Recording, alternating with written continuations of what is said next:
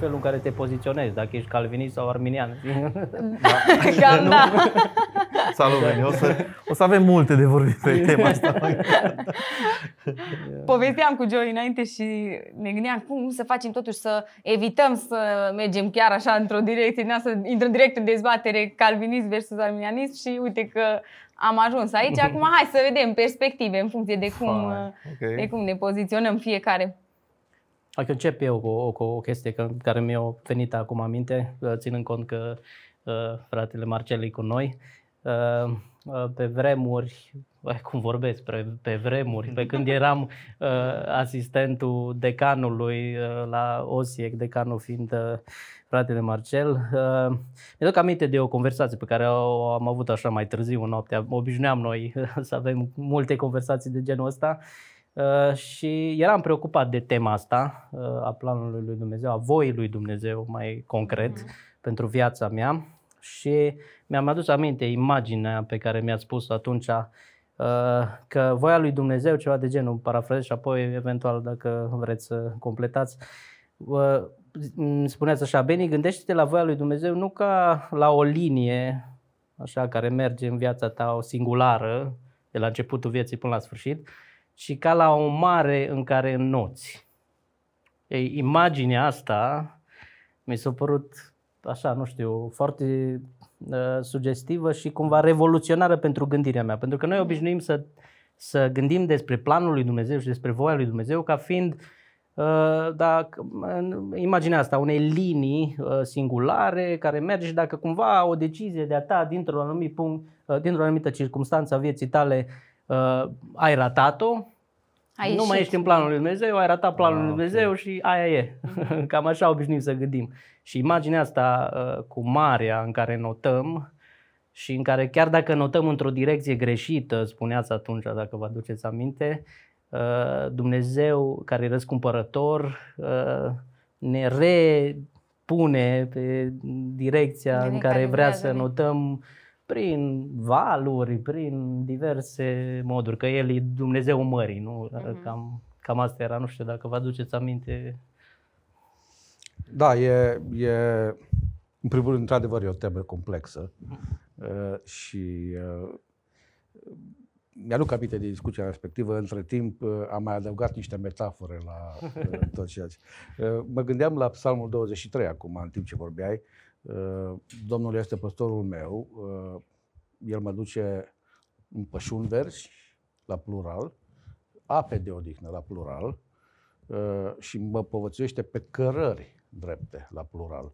Uh, Cu alte cuvinte, la întrebarea, există o singură voie a lui Dumnezeu, uh, um, ea este o singură voie a lui Dumnezeu în măsura în care putem să o înțelegem ca uh, ceva care cuprinde întreaga creație. Adică nu, nu este o singură voie a lui Dumnezeu uh, ca și cum ar exista colțuri ale acestei creații care nu intră în voia lui Dumnezeu. Uh, Deci, uh, vorbim de providența divină, nu există niciun colțișor al realității care să fie în afara providenței divine.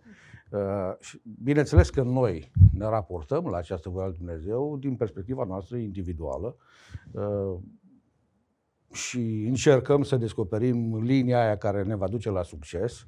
Uh, Eu cred că imaginile pe care le avem în Scriptură ne arată că, de fapt, succesul vieții noastre, că asta ne interesează pe toți, uh, este garantat în măsura în care noi reușim să rămânem pe o linie morală corectă.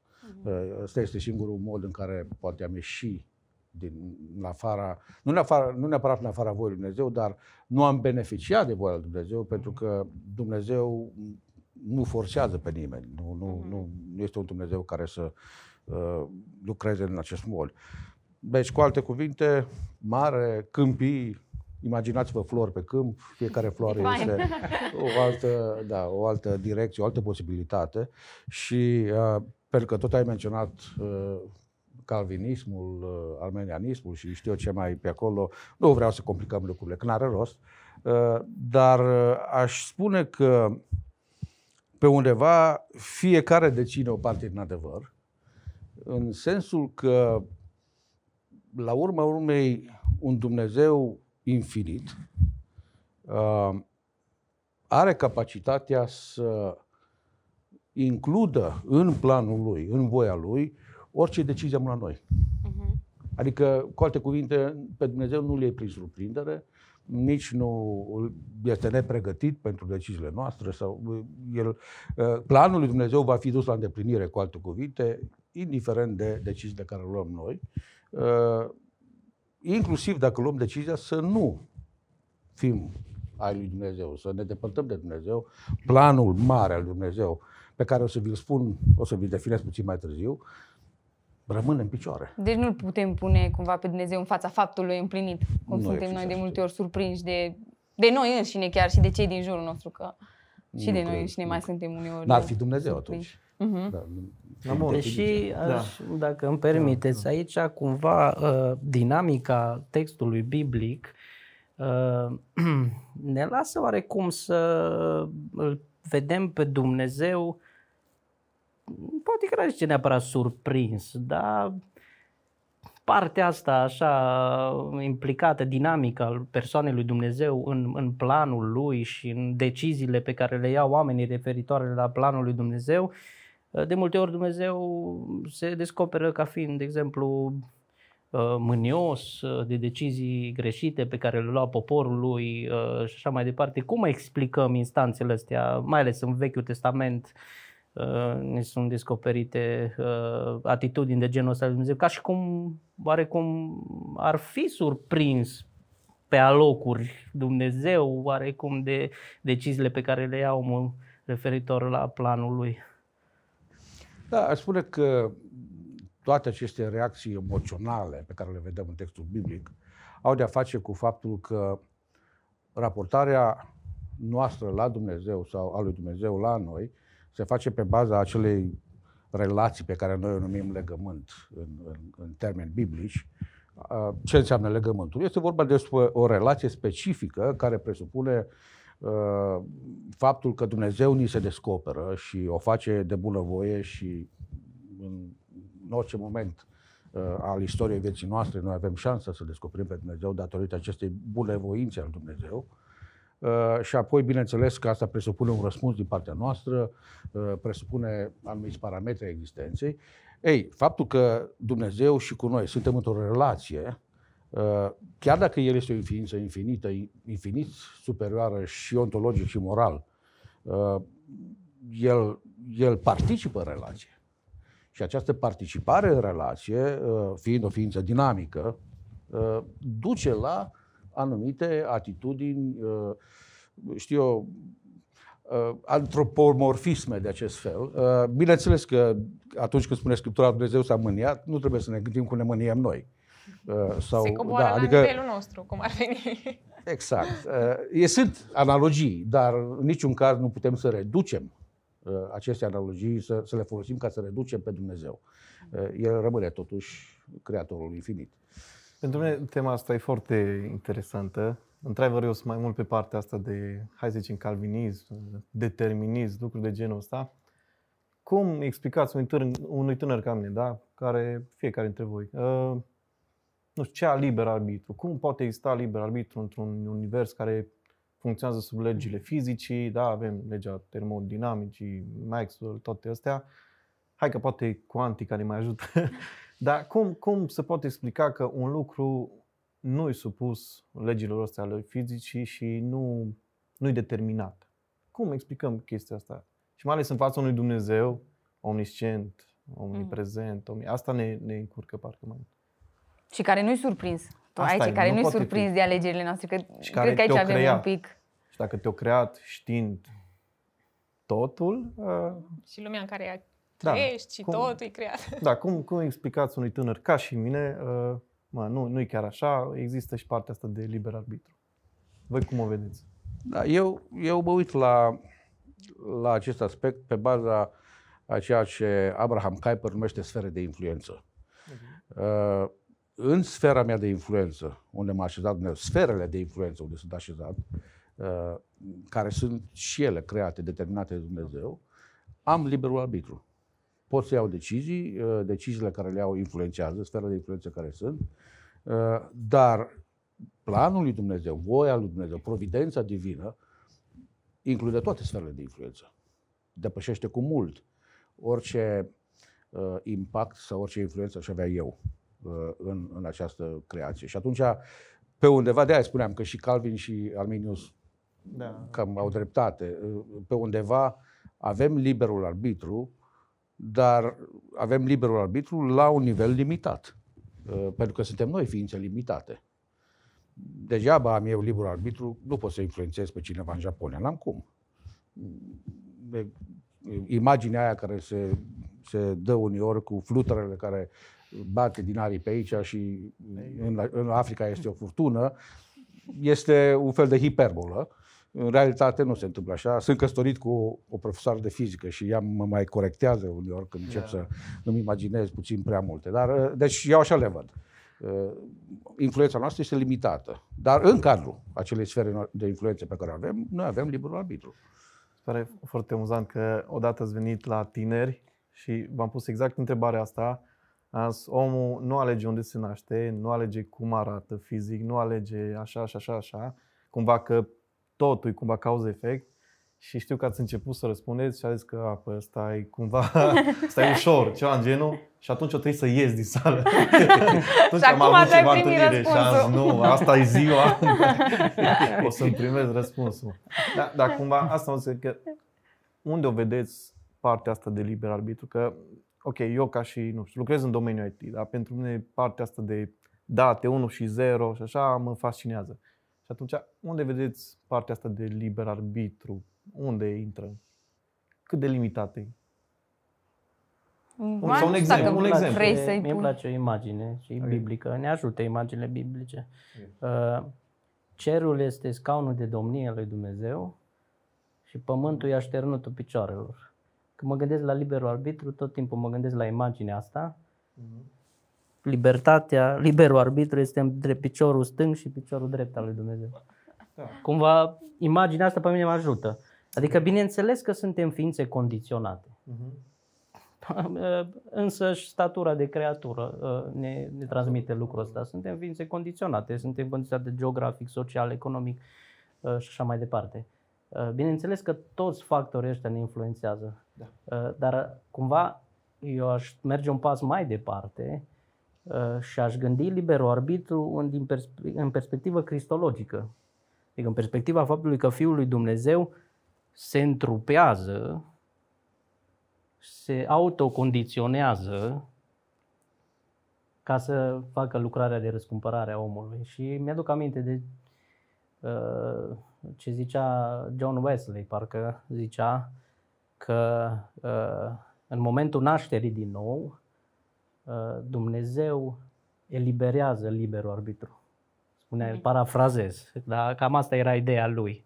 Că în momentul în care omul se naște din nou și are experiența nașterii din nou, uh, atunci uh, voința lui liberă e eliberată, spunea Wesley. Și predica mult despre asta. Wesley a predicat enorm, peste 40.000 de predici, a predicat, uh, da. Și credea cu ardoare lucrul ăsta și îmi place ideea asta pentru că cumva e privită cristologic, liberul arbitru din perspectiva lucrării lui Hristos. Ești cu adevărat liber și are rezonanțe biblice puternice în scrierile Apostolului Pavel, de exemplu.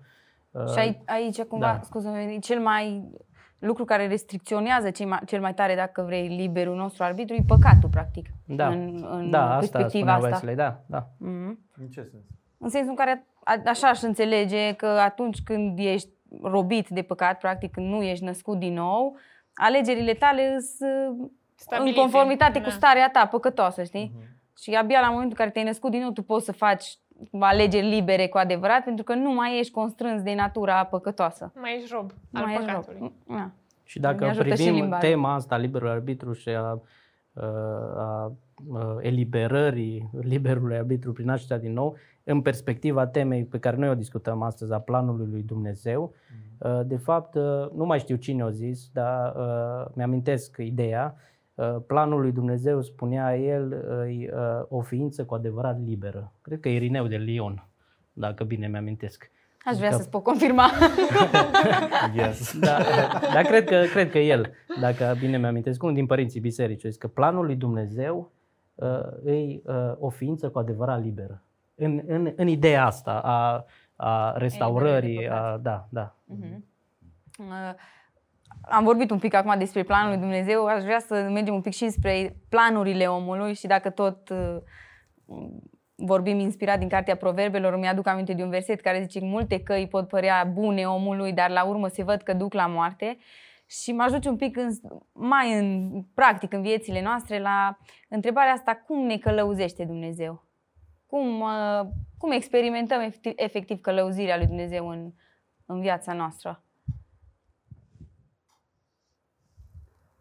Sau dacă ne călăuzește Dumnezeu. Unii nu cred că suntem călăuziți. Și asta e o chestie. Hai să începem de acolo atunci, dacă...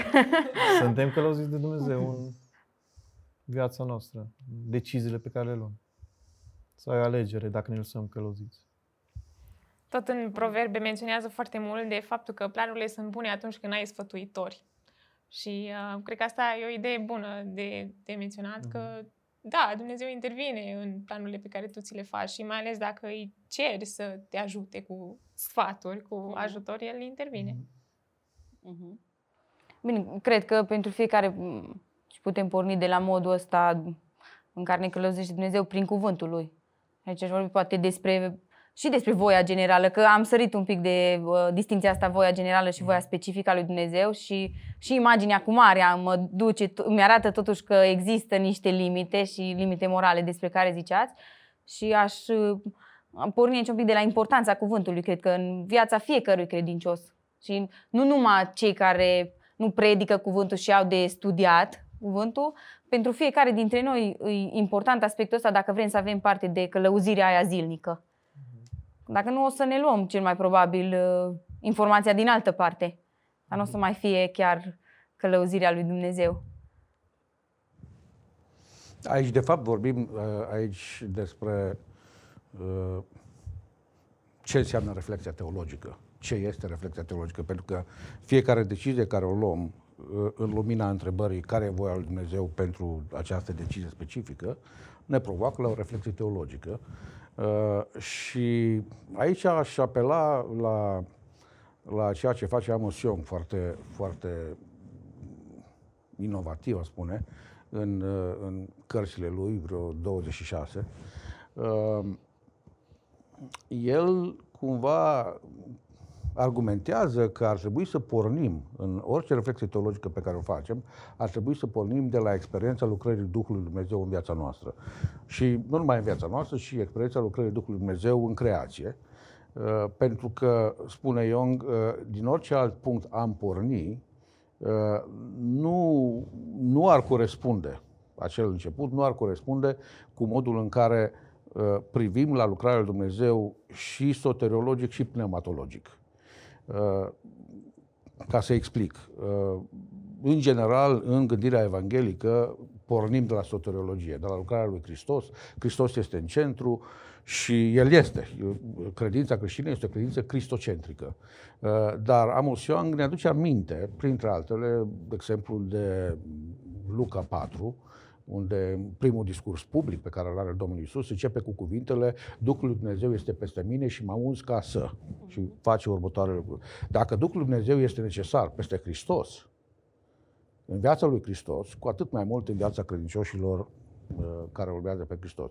Și atunci, revenind la întrebarea pe care o pui, cum ne călăuzește Dumnezeu, eu aș merge înapoi la ideea de relație. Uh, călăuzirea lui Dumnezeu nu este un bancomat unde am pus codul, codul, codul și răspuns. ne-a ieșit, uh, nu funcționează în acest mod. Ce simplu ar fi. Exact. Uh, e mai degrabă vorba de o relație, o relație care se dezvoltă în timp. Uh, și dezvoltarea în timp duce la o cunoaștere mai profundă a lui Dumnezeu și a voii lui și cumva în, în cadrul acestei relații poți lua decizii. Pentru că atunci când ești în cadrul relației, Uh, deciziile tale nu vor fi influențate de alb și negru, e sau nu e vorba Dumnezeu, e bine sau nu e bine, ci vor fi influențate de experiența prezenței lui Dumnezeu în viața ta. Uh, experiențe care te condiționează să acționezi într-un anumit mod. Mhm. Uh, din cauza asta, mi se pare genial cumva faptul că Scriptura nu ne vorbește în termenii lui Calvin sau lui Armenius, ci ne vorbește în termeni relaționali. În Scriptură totdeauna este vorba de o relație. Dumnezeu caută o relație. Vrea inima. Dăm inima ta și să găsească ochii tăi plăcere unde? În căile mele. Păi dacă inima este dată lui Dumnezeu, uh, căile sunt uh, automat căile corecte. Deci, uh, cumva, ăsta ar fi motoul pentru mine, relația. Relația, experiența prezenței lui Dumnezeu. Da, exact. Pe, pe ideea asta m-aș fi dus și eu că vorbeam la început că planurile noastre de multe ori nu sunt planurile lui Dumnezeu și Scriptura ne zice că de multe ori nu prea seamnă planurile astea. Și e exact ca relația asta între un tată și un copil, da? Cu cât e mai mic copilul, cu atât mai mult diferă planurile. Cu cât crește și dacă e un fiu înțelept și un tată înțelept, uh, planurile încep să se alinieze și copilul cunoaște că tot mai mult inima tatălui și după aia încep să ai relația asta în care parcă lucrurile se mai așează. Și într-adevăr, cred că așa e cel mai ușor să înțeleg eu personal, de multe ori de ce planurile mele nu se aliniază cu planurile lui Dumnezeu. Poate că n-am o relație încă destul de uh, adâncă cu, cu Dumnezeu, poate n-am trecut prin anumite etape și de a de multe ori diferă dorința mea, planul meu cu planul Dumnezeu. Și cred că și, și uh, le-ați zis de Avram, că el cunoștea planul lui Dumnezeu, că exista o relație specifică.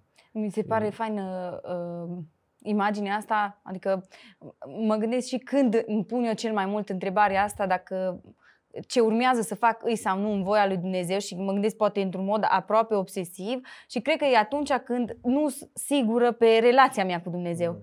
Când poate timpul meu în scriptură a fost uh, pus deoparte că am avut alte priorități, n-am pus preț pe rugăciune și atunci deja încep să simt că nu mai, am, nu mai umblu cu aceea stabilitate și încep să mă tot întreb, oare să mă duc așa, să mă duc așa, pentru că am pierdut siguranța aia din relație. În schimb, dacă lucrurile, dacă relația e închegată și lucrurile merg bine, cumva am o altă încredere că Dumnezeu îmi dă înțelepciune, că El mă călăuzește și prin oameni și prin diferite uh, contexte sau oportunități, dar e interesantă legătura dintre, dintre astea două când relația e instabilă și pașii îți mai, uh-huh. mai clătinați. Uh-huh.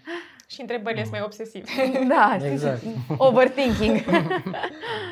Asta că e la modă overthinking acum.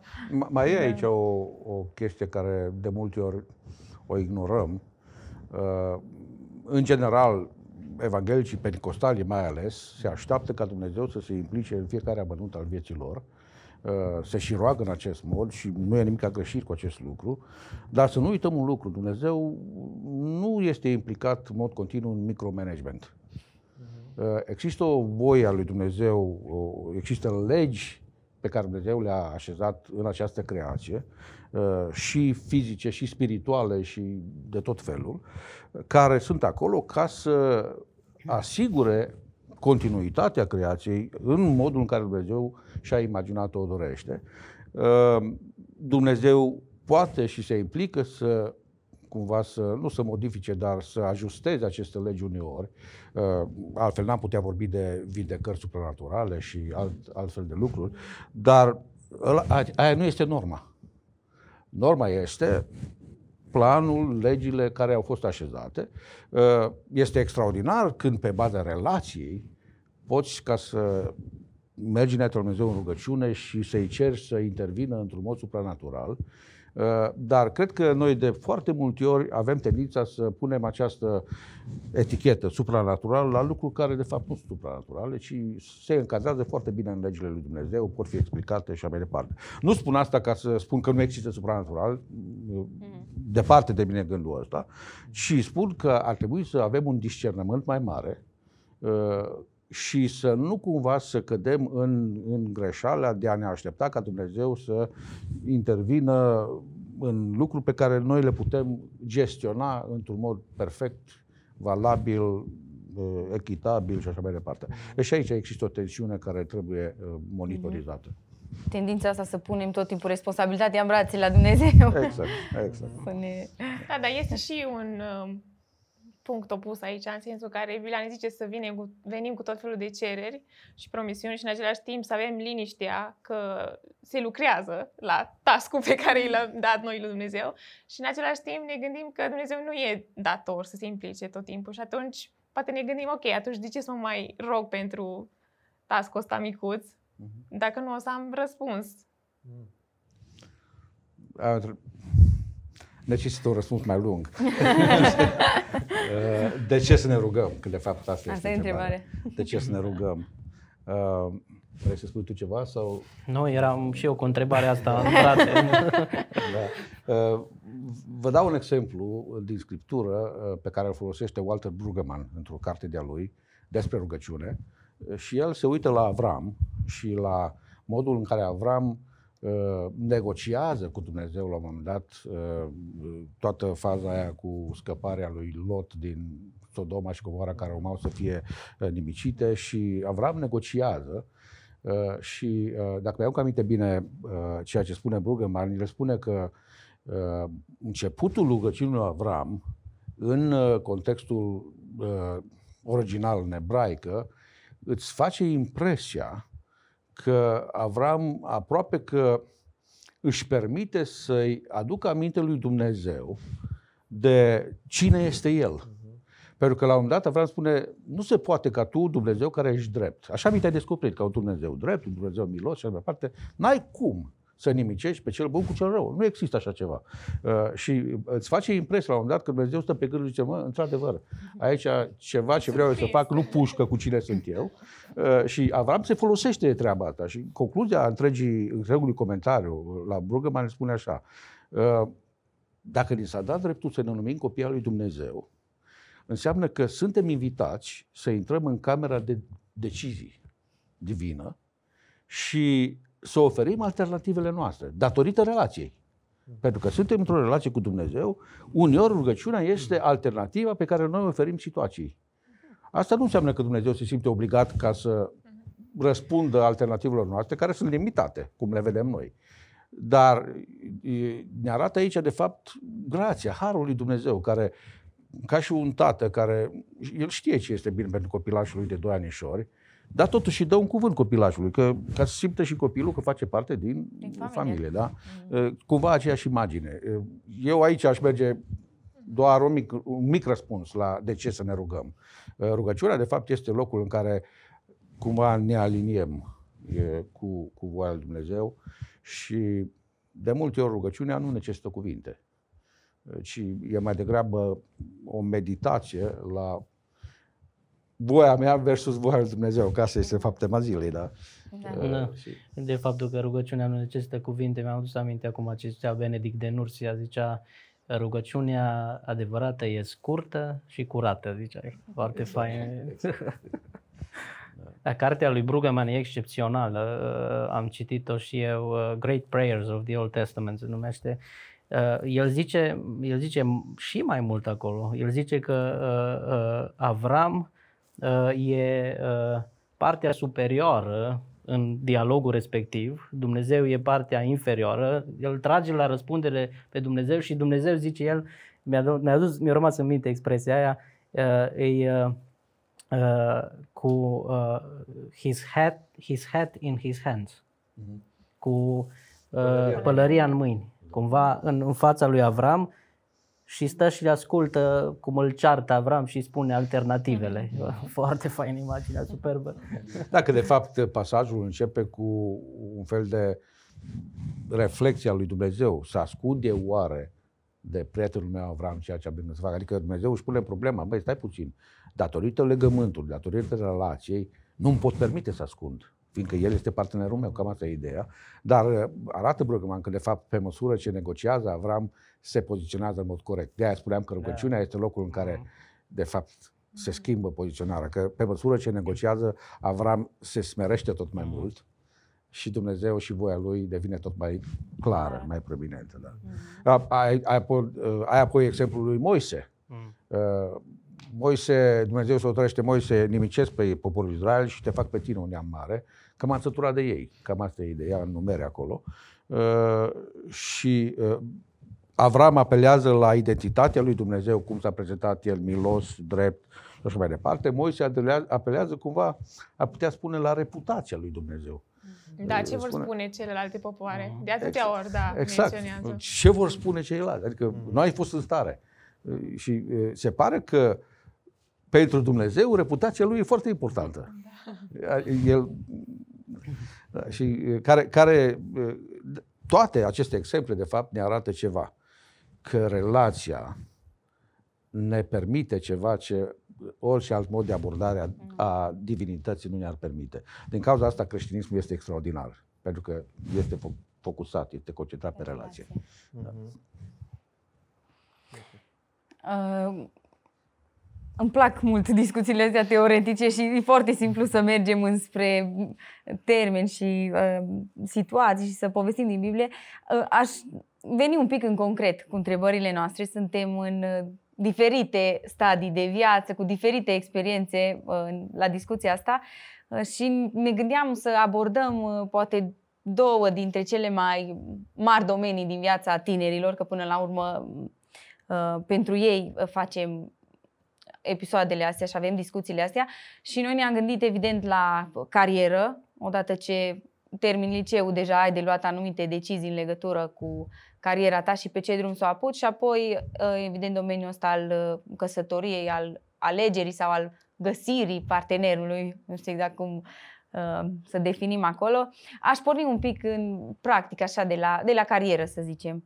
Uh, Ești un tânăr în clasa a 12-a, tocmai ai luat bacul cu brio, Să sperăm. să sperăm, și vrei să pornești într-o direcție sau alta cu, cu viața ta. Cum, uh, cum ne gândim la călăuzirea lui Dumnezeu în, uh, în partea asta? Acum, Emma, noi și Joy, noi am fost, poate, suntem mai aproape poate de decizia asta, am luat-o mai de curând și ar fi fain poate să vorbim un pic din uh, experiența personală și apoi poate să avem și viziunea asta uh, reflexivă, cum înțelegem lucrurile astea privind în spatele acum Dumnezeu o, a făcut lucrurile în, în viețile noastre. Și aici chiar sunt curios să punem accentul pe cât ține de noi, să ne facem noi treaba, cum am mai menționat mai întâi, și cât ține de Dumnezeu să intervină El în, în planurile astea, în deciziile astea. Ca să totuși o decizie mare. Dacă ar fi să vorbesc eu din experiența mea, aș, m-aș asemăna cu Avram, că am început cu o Ah. rugăciune Îndrăzneață. Not bad. foarte îndrăzneață, nu din alte puncte connotate. am început cu o rugăciune îndrăzneață și cumva lucrurile s-au așezat pe parcurs.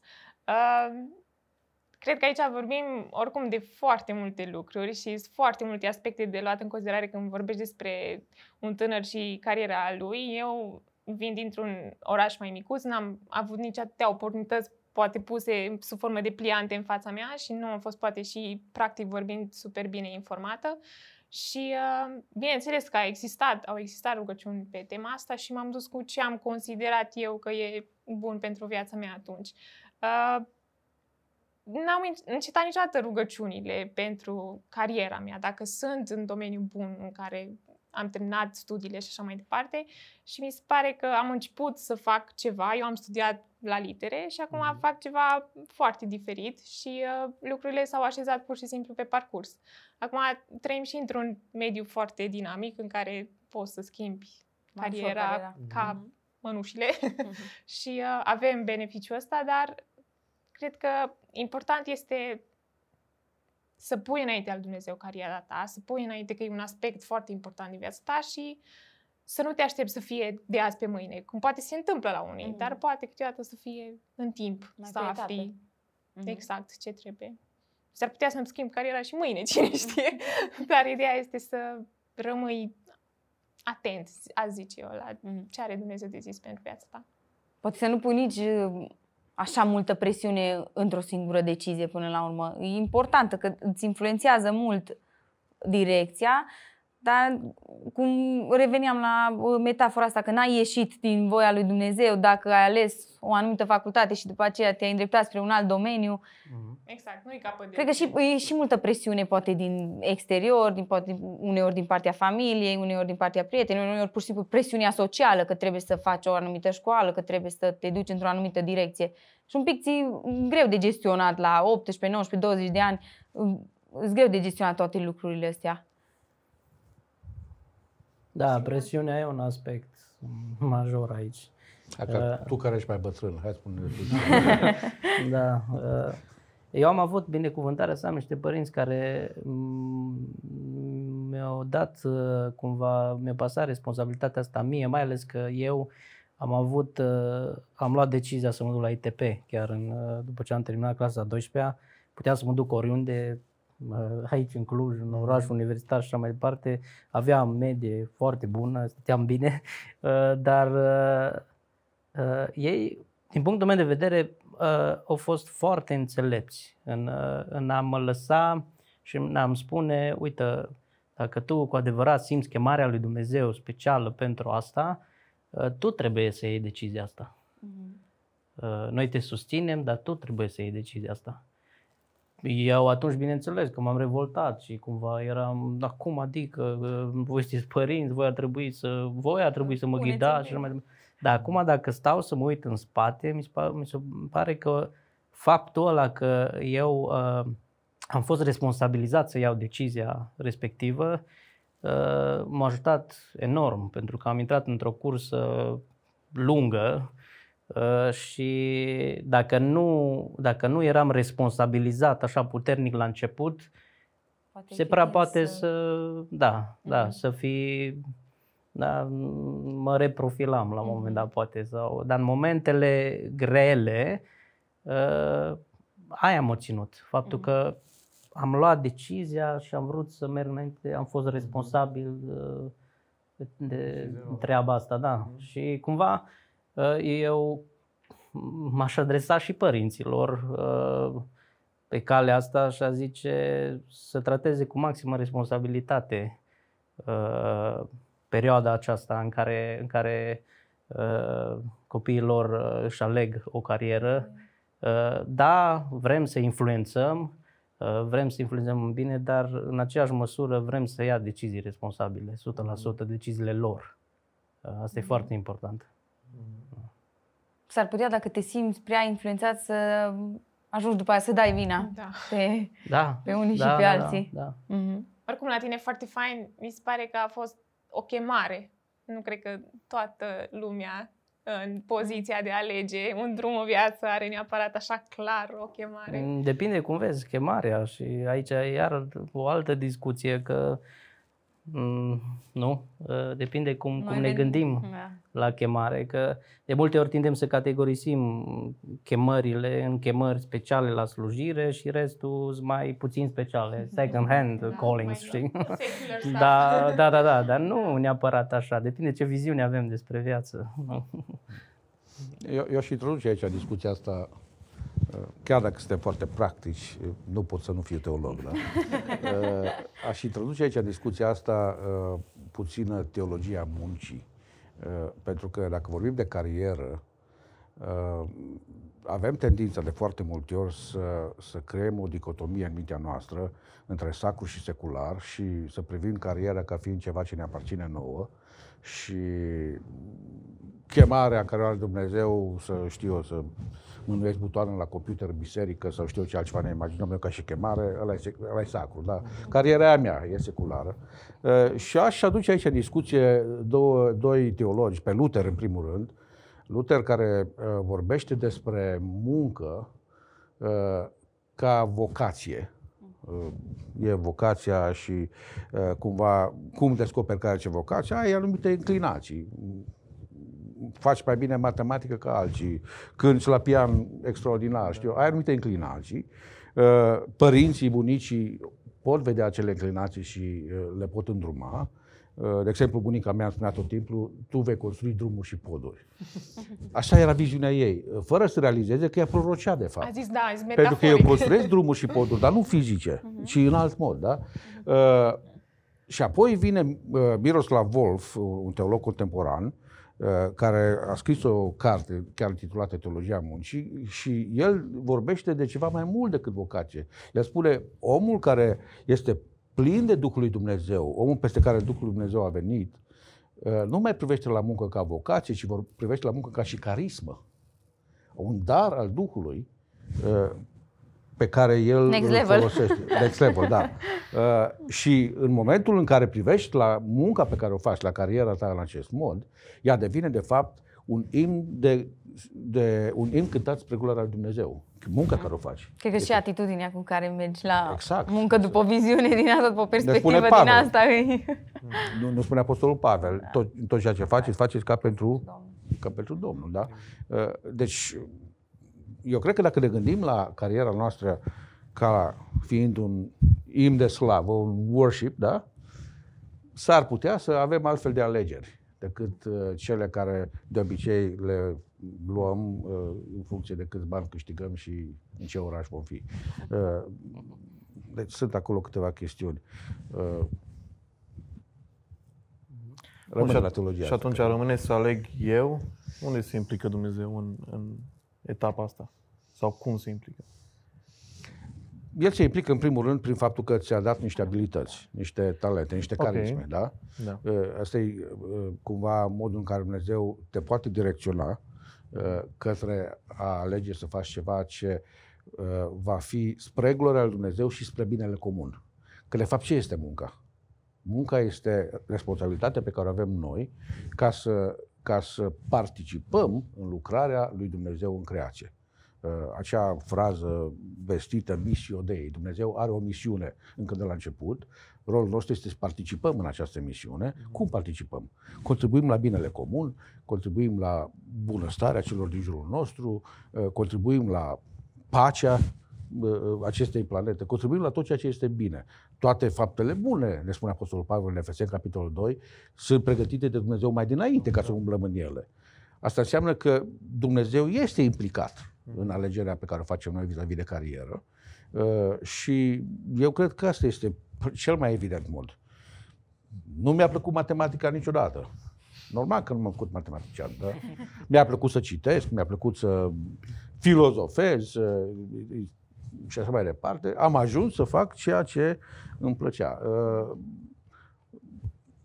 Mă gândesc că la fel și părinții, părinții văd în noi. Părinții care ne-au crescut, ei realizează ce abilități avem, uneori mai bine decât noi înșine. Și uh, unii încearcă să ne spună frumos, alții mai sever, alții fiecare ne poruncesc, fiecare cu stilul lui, dar e bine să ascultăm. Uh, La fel prietenii, la fel profesorii. Eu cred că în modul ăsta deja avem o direcționare. Uh, Și apoi, bineînțeles, sunt oportunitățile care apar în viață. Uh, Degeaba vrea un copil din Africa să ajungă savant la Oxford, nu are cum, că e în Africa. Uh, Și în, în contextul ăla, uh, cred că este responsabilitatea noastră să dăm șanse celor care nu au șanse. Noi cei care avem șanse, uh, cumva să deschidem uși. Da, o mică mențiune. Sunt și etape în viața noastră când trebuie să facem lucruri pe care nu vrem să le facem și poate nu avem neapărat. Uite, mă gândesc la Moise. O trebuie să vorbească poporului. El Nu prea și-o dori lucrul ăsta. Sunt și lucruri pe care trebuie să le facem, poate ca să ajungem unde ar trebui să ajungem, sau poate trebuie să facem toată viața lucrul ăla. Sau tot timpul trebuie să alegem ceva ce e mănușă pentru noi. Păi Eu cred că exemplul ai- lui Moise îți răspunde la întrebare. Eu întreb. Eu cred că aici tu te gândești m, și la, ca și tânăr, și la perspectiva asta, nu vreau să am, să zic, o familie pe care trebuie să o întrețin. Poate chemarea nu tot timpul o să susțină familia, financiar vorbind, că până la urmă sunt lucruri m, Da, de și- care ne batem zi de zi. mulți renunță a mai fi responsabili și a avea un job care, într-adevăr, nu știu, servește unor, unor nevoi pe care le ai în momentul respectiv și aleg, nu, trebuie să fac, nu știu, trebuie să cânt pentru că mi-e place să cânt. Asta mi vocația, e ceva Și ușor talentul pentru ăsta mine. l-am. Da, Mhm. trebuie să, cum era, că fă ceea ce îți place și nu o să muncești nicio zi, Nici o zi în în viața viața ta. ta, că n-angajează nimeni. Asta e extensia.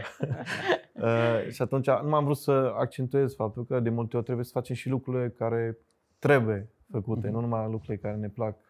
Și Da, care și în sunt niciun, ușor. în niciun caz nu am vrut să sugerez că Știu, nu știu, știu. le facem. Uh, Ceea ce vreau să uh, cumva să adaug, Mhm. răspuns la ce spuneai tu, este că nu ne putem și n-ar trebui să ne imaginăm Să ne realitatea ca fiind lipsită de Dumnezeu. Mhm. Întreaga realitate este sub domnia lui Hristos. Da.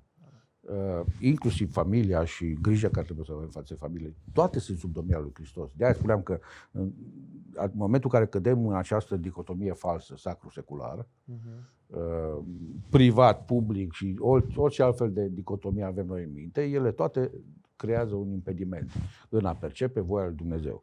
Uh, Dar în realitate Dumnezeu este Domnul întregii realități. Uh, Orice, în orice direcție mergem noi, uh, El este conștient, Rămâne. Dumnezeu mai conștient decât noi de ceea ce avem nevoie și uh, nu, Dumnezeu nu este împotriva unei existențe confortabile, nu este împotriva unei familii bine întreținute și așa mai departe. Din potrivă, suntem încurajați să facem toate aceste lucruri. Căutați binele cetății, spune profetul Ieremia. De ce? Binele cetății. Pentru că de binele cetății aparține chiar binele vostru. Da. Adică suntem încurajați să căutăm binele comun. Mhm. Da. Uh, era vorba și de căsătorie aici și dacă tot... Da. Uh, da. Uh, vreau să mai doar o vorbă și după aia las pe ceilalți să vorbească, că am vorbit prea mult astăzi.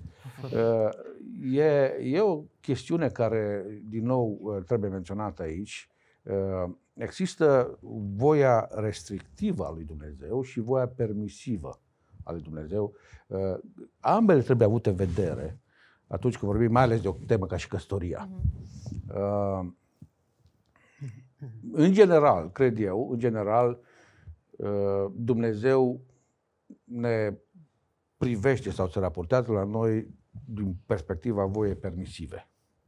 Adică sunt legile generale lăsate de el și te poți plimba pe câmpul de flori în orice parte voiești, atâta timp cât rămâi în câmpul de flori. Da? Sau poți nota în marea voie lui Dumnezeu atâta timp cât rămâi acolo. Dar există, la un moment dat, există și voia restrictivă. Și folosea bine aici cuvântul chemare. Eu cred că uneori Dumnezeu uh, așează niște limite în jurul nostru ca să ne direcționeze către ceea ce este chemarea Lui pentru noi pe fiecare. Și spre diferență de mulți oameni, eu cred că noi fiecare avem o chemare. Nu este, chemarea nu este ceva special pentru anumite persoane, noi fiecare avem o chemare și dacă există un lucru pe care ar trebui să-l facem, un lucru de care ar trebui să fim preocupați, înainte de a afla carieră și partenerul căsătorie, ar fi să aflăm de ce ne-am născut, de ce suntem aici. Ce are Dumnezeu? Care este chemarea Lui Dumnezeu pentru noi? Și uh, veți fi surprinși în momentul în care, spun pentru cei care ne ascultă, în momentul în care începeți să căutați uh, răspunsul la această întrebare, îl veți descoperi. Da, cum era vorbea, că sunt cel mai importante două momente în viața lui om. Când se naște și când află de ce. Cum asta e. Da, da, da. Bun, dar dacă tot vorbeam despre căsătorie și alegerea partenerului. Deci Dumnezeu că El dă popoare pentru noi, ne dă și un partener de viață. Sau... sau aici, Mie de mi-a ce- dat. Aici ne rezolvăm. Ce? Da, da. Tocmai, cei care ați rezolvat această problemă. Uh, nu, dar aici chiar mi se pare de multe ori că am văzut oameni atât de faini și totuși dezamăgiți de faptul că n-au, la o anumită vârstă, n-au un partener de viață. Și de multe ori mi se pare că și greșim, adică avem anumite așteptări de la Dumnezeu. Ni se pare că e o promisiune căsnicia sau ni se pare că e datoria lui Dumnezeu să ne dea un partener mm, ideal. Și mi se pare că nu e neapărat așa. Și asta e cum, cum vedeți voi lucrul ăsta. Chiar vorbeam și cu Magda uh, astăzi mai în detaliu. Există omul ăla care e numai pentru tine. Uh, Influențează Tailor-made. Dumnezeu într-un mod uh, supranatural anturajul în care te afli încât să poți alege numai dintr-un set de oameni. Uh, Sunt multe întrebări aici. Cum vedeți voi etapa asta? Subiectul ăsta? Bine, tu te-ai căsătorit cel mai recent. Da, de atâtea, Spune-ne. de atâtea ore am tot uh, abordat tema asta, că nici nu mai știu de unde să Într-adevăr, e o temă recurentă. Da. Tabere, ieșiri. Nu există o singură persoană. Uh, Eu cred că din perspectiva mea, Scriptura mm, dă două condiții, le-aș reduce la două condiții. Uh, Unul, să fie în Domnul, persoana respectivă să aibă o relație cu, cu Dumnezeu. Uh, Și a doua condiție, să, să o iubești. Să iubești persoana respectivă. Și a treia Astea condiție să existe persoana respectivă. de existat există.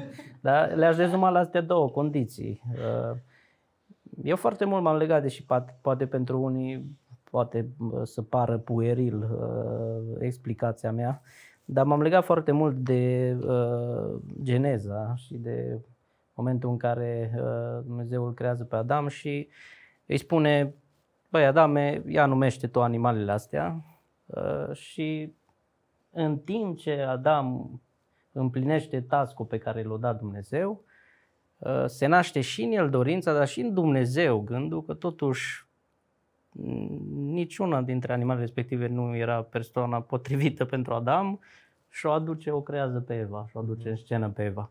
Și imaginea asta uh, cumva pe mine m-a motivat. Eu m-am căsătorit mai târziu un pic din pricina faptului că trebuia să termin studiile, să am, uh, m-am gândit că trebuie să fiu responsabil, să am un venit ca să ofer uh, familie și așa mai departe.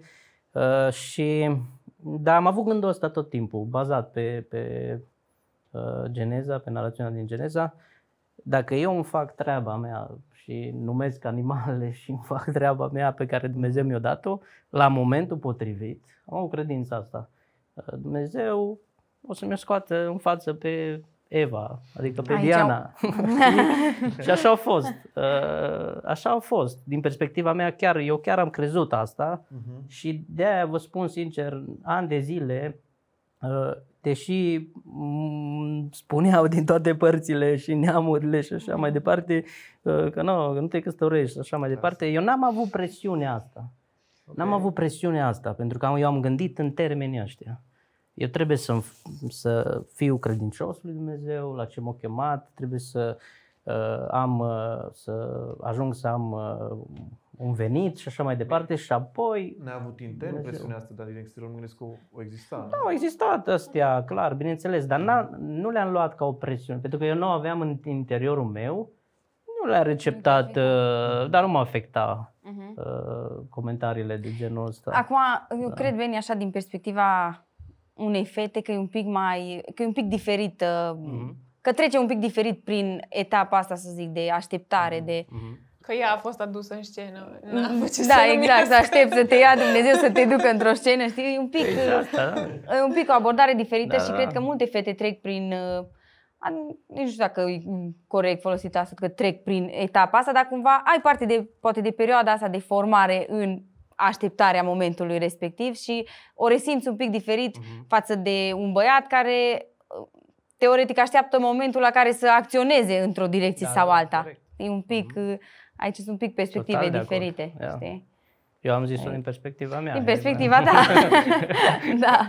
Da, mi se pare că un pic cum ai, cum ai formulat că acum Dumnezeu o adus în viață dat pe Diana și așa, mai devreme ai zis că nu există o singură uh, mm-hmm. persoană, știi, și să nu, nu știu, poate vrei să, să vorbim un pic despre chestia asta. Ai formulat ca și cum a fost o singură persoană mm-hmm. și Dumnezeu o adus în viața mm-hmm. ta mhm. și într-o oarecare măsură da, a fost așa, da, da. știi? Dar să nu cădem nici în, exact, în, cumva în extrema asta, că e o presiune foarte mare să crezi că există o singură persoană. E mult mai ușor să uh-huh. ratezi persoana respectivă uh-huh. dacă e, e numai una. Uh-huh. Și aici mi se pare că un pic e da. da, dar oamenii zic că dacă e una, e pusă deoparte. nu o ah, da. Ce e a tău e atât de bine, e atât de bine că nici deoparte, că nu mai Adică ca și când vrem să punem noi ceva bine și după aia uităm, mai știm de unde să luăm așa. La urma urmei, este totul se reduce la decizie. Pe mine, cumva, faptul că Scriptura nu vorbește despre cum să alegi partenerul, nu avem niciun fel de instrucțiuni și așa mai departe, uh, înseamnă că totul se reduce la decizia noastră, uh, este o alegere pe care o facem, pentru că dragostea este o alegere. Da. Da? Alegi să iubești uh, ca un om care are 20 de ani de căsătorie, vă pot spune că din prima zi în care te-ai căsătorit, relația necesită participare, necesită muncă, necesită preocupare, uh, este ceva frumos, nu e un efort, e ceva ce se întâmplă frumos când există dragoste și respect. Mhm. Dar cred că aici este uh, lucru care cumva creează un, un, un stop în călătoria tinerilor, pentru că ei ar vrea ca să le dea Dumnezeu partenerul uh, și în modul ăsta să aibă succesul asigurat da. și pot să mă relaxez atunci. E succesul asigurat, nu am eu nimic de făcut. Uh, nu funcționează așa. Eu cred că căsătoria, uh, vorbeam cu un prieten, un teolog uh, român din București, despre căsătorie și el spune o chestie foarte interesantă. El spune așa, căsătoria este singura bucățică din Eden care ne-a rămas. Și poate să fie, poate să fie paradis, ca să creeze în noi dorința de o relație și mai perfectă, relația cu Dumnezeu, Dar în același timp, dacă nu lucrezi la ea, poate să devină opusul și să creeze în noi tot felul de alte probleme. Uh, tatăl meu spunea un lucru. Uh, eram tânăr și nu aveam mari cariere, nu aveam bani, nu aveam, vreau să cumpăr și o mașină, la un moment dat o casă, un apartament, ceva. Și uh, mai vorbeam cu el și el spunea, Marcel, nu este despre bani. Și păi zic, cum adică dacă e contul gol, cum să-ți cumperi? Nu este despre bani, este despre decizie. În momentul în care te-ai decis, toate celelalte lucruri se vor rezolva. Și uh, după ani de zile, și după o viață, oarecum puțin mai mult decât aveți voi, am eu câțiva ani, da, uh, mi-am dat seama că e foarte adevărat. Și în privința căsătoriei. Vrei să te căsătorești? Te decizi că vrei să te căsătorești? Te uiți în jur și găsești persoana care Eva ta sau Adamul tău, da? Se acolo. Și apropo de fete, hai să spun și modul ăsta, băieții uneori sunt cam pămpălăi, așa că fetelor sunteți în contextul post, postmodern sau în ce context suntem, Exact. nu mai așteptați după băieți. Mergeți voi la băiatule, băi băiatule, Ești ok? Da, nu, da. Adică nu e nevoie să, să așteptăm Da. până se hotărăște băiatul, că s-ar putea să nu hotărească, că e prea prins de computer, e prea prins de jocuri video și ce Da, să sunt de acord Tot că referitor la uh, Adam și Eva, Beni, dacă ai menționat, și că Adam când o deschis ochii, Eva era deja acolo, Da. trează, aștepta să se Aștepta trezească să- și că Adam, Corect. am auzit Poate dădea recent două într-o părți sau predică. ceva. A zis. Da. Da, dacă Da. da. căsnicia e o bucată în Eden, e obligatoriu să ne căsătorim. E necesar uh, în contextul nostru, cum vedeți? O întrebare bună. O întrebare bună, pentru că la urma urmei este perfect valabil și valid să nu te căsătorești.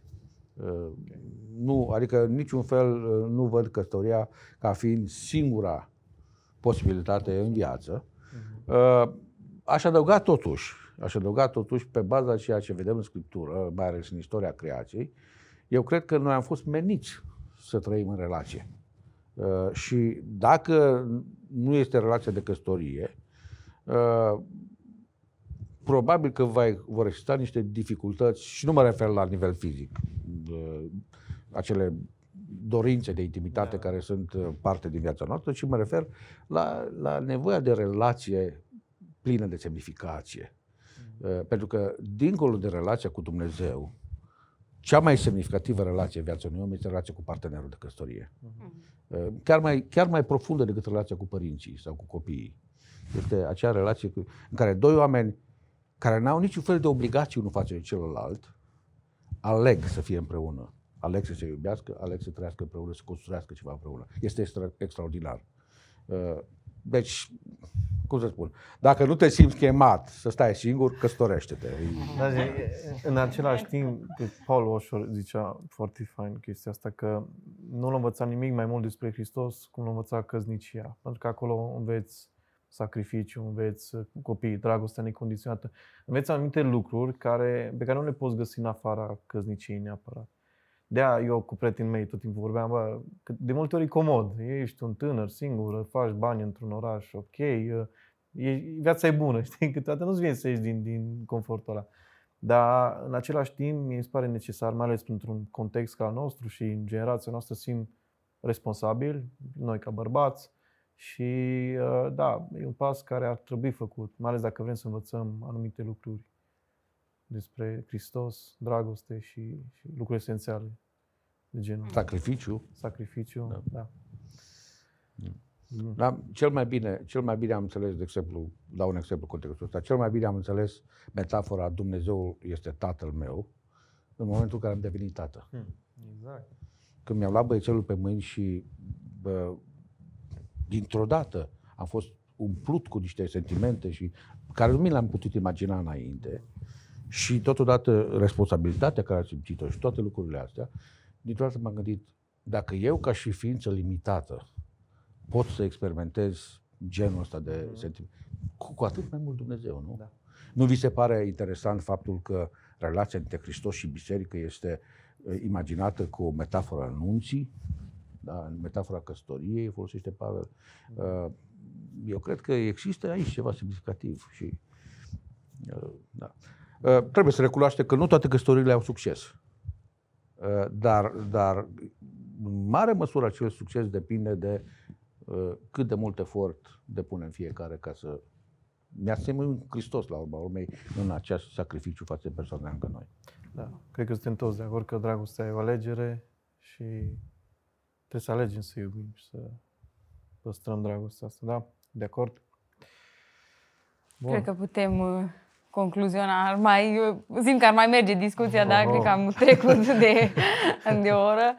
Uh, Mi s-a părut că un, un termen cheie al discuției din, de astăzi a fost relație Mhm. Mm, da. și în ce ține de uh, voia lui Dumnezeu, de planul lui Dumnezeu, de planurile noastre. Uh, parcă acolo simt că ar trebui să, nu știu, poate să reflectăm mai mult, să ne întoarcem de fiecare dată la, la relație. Da, și în- încă un lucru ce mi se pare că e și din, din discuția noastră e că noi trebuie să fim responsabili de multe lucruri. Pentru că de multe ori așteptăm de la Dumnezeu să le facă pe toate și observăm din discuția noastră că multe lucruri țin de noi. Dumnezeu tot timpul își face treaba. Deci noi suntem cei care mai falimentăm așa în Mm. părticica noastră și cred că în planurile noastre trebuie să fie și munca asta un pic de, de creștin care se documentează, citește Scriptura, încearcă să înțeleagă voia lui Dumnezeu. Nu numai să aștepte așa să vină, Pasiv. ca prin vis. Da, Toate stau și lucrurile. aștept să se întâmple ceva. nu? cu, cât, cu cât patos cântăm. Da. Exact. Da, super, Ia. super. Da. Păi, mulțumim. Uh, A fost chiar foarte, foarte nice discuția. Mulțumim Măcelaru, Demi, Emma, Magda. Joy! Super. da, și poate ne mai vedem și cu altă ocazie. And cut! Ah, Scuză-mă, Andu, ți-am luat... Bă, ce fain a fost. Data viitoare, că s-au fost de Tesla, Emma. Data viitoare o să ne... Da. Da, super, o mers. Bă, ce fain cum mers, mă, așa emoție am avut. Bravo! A vorbit și Emma. Numai cine am încălzit. Așa e?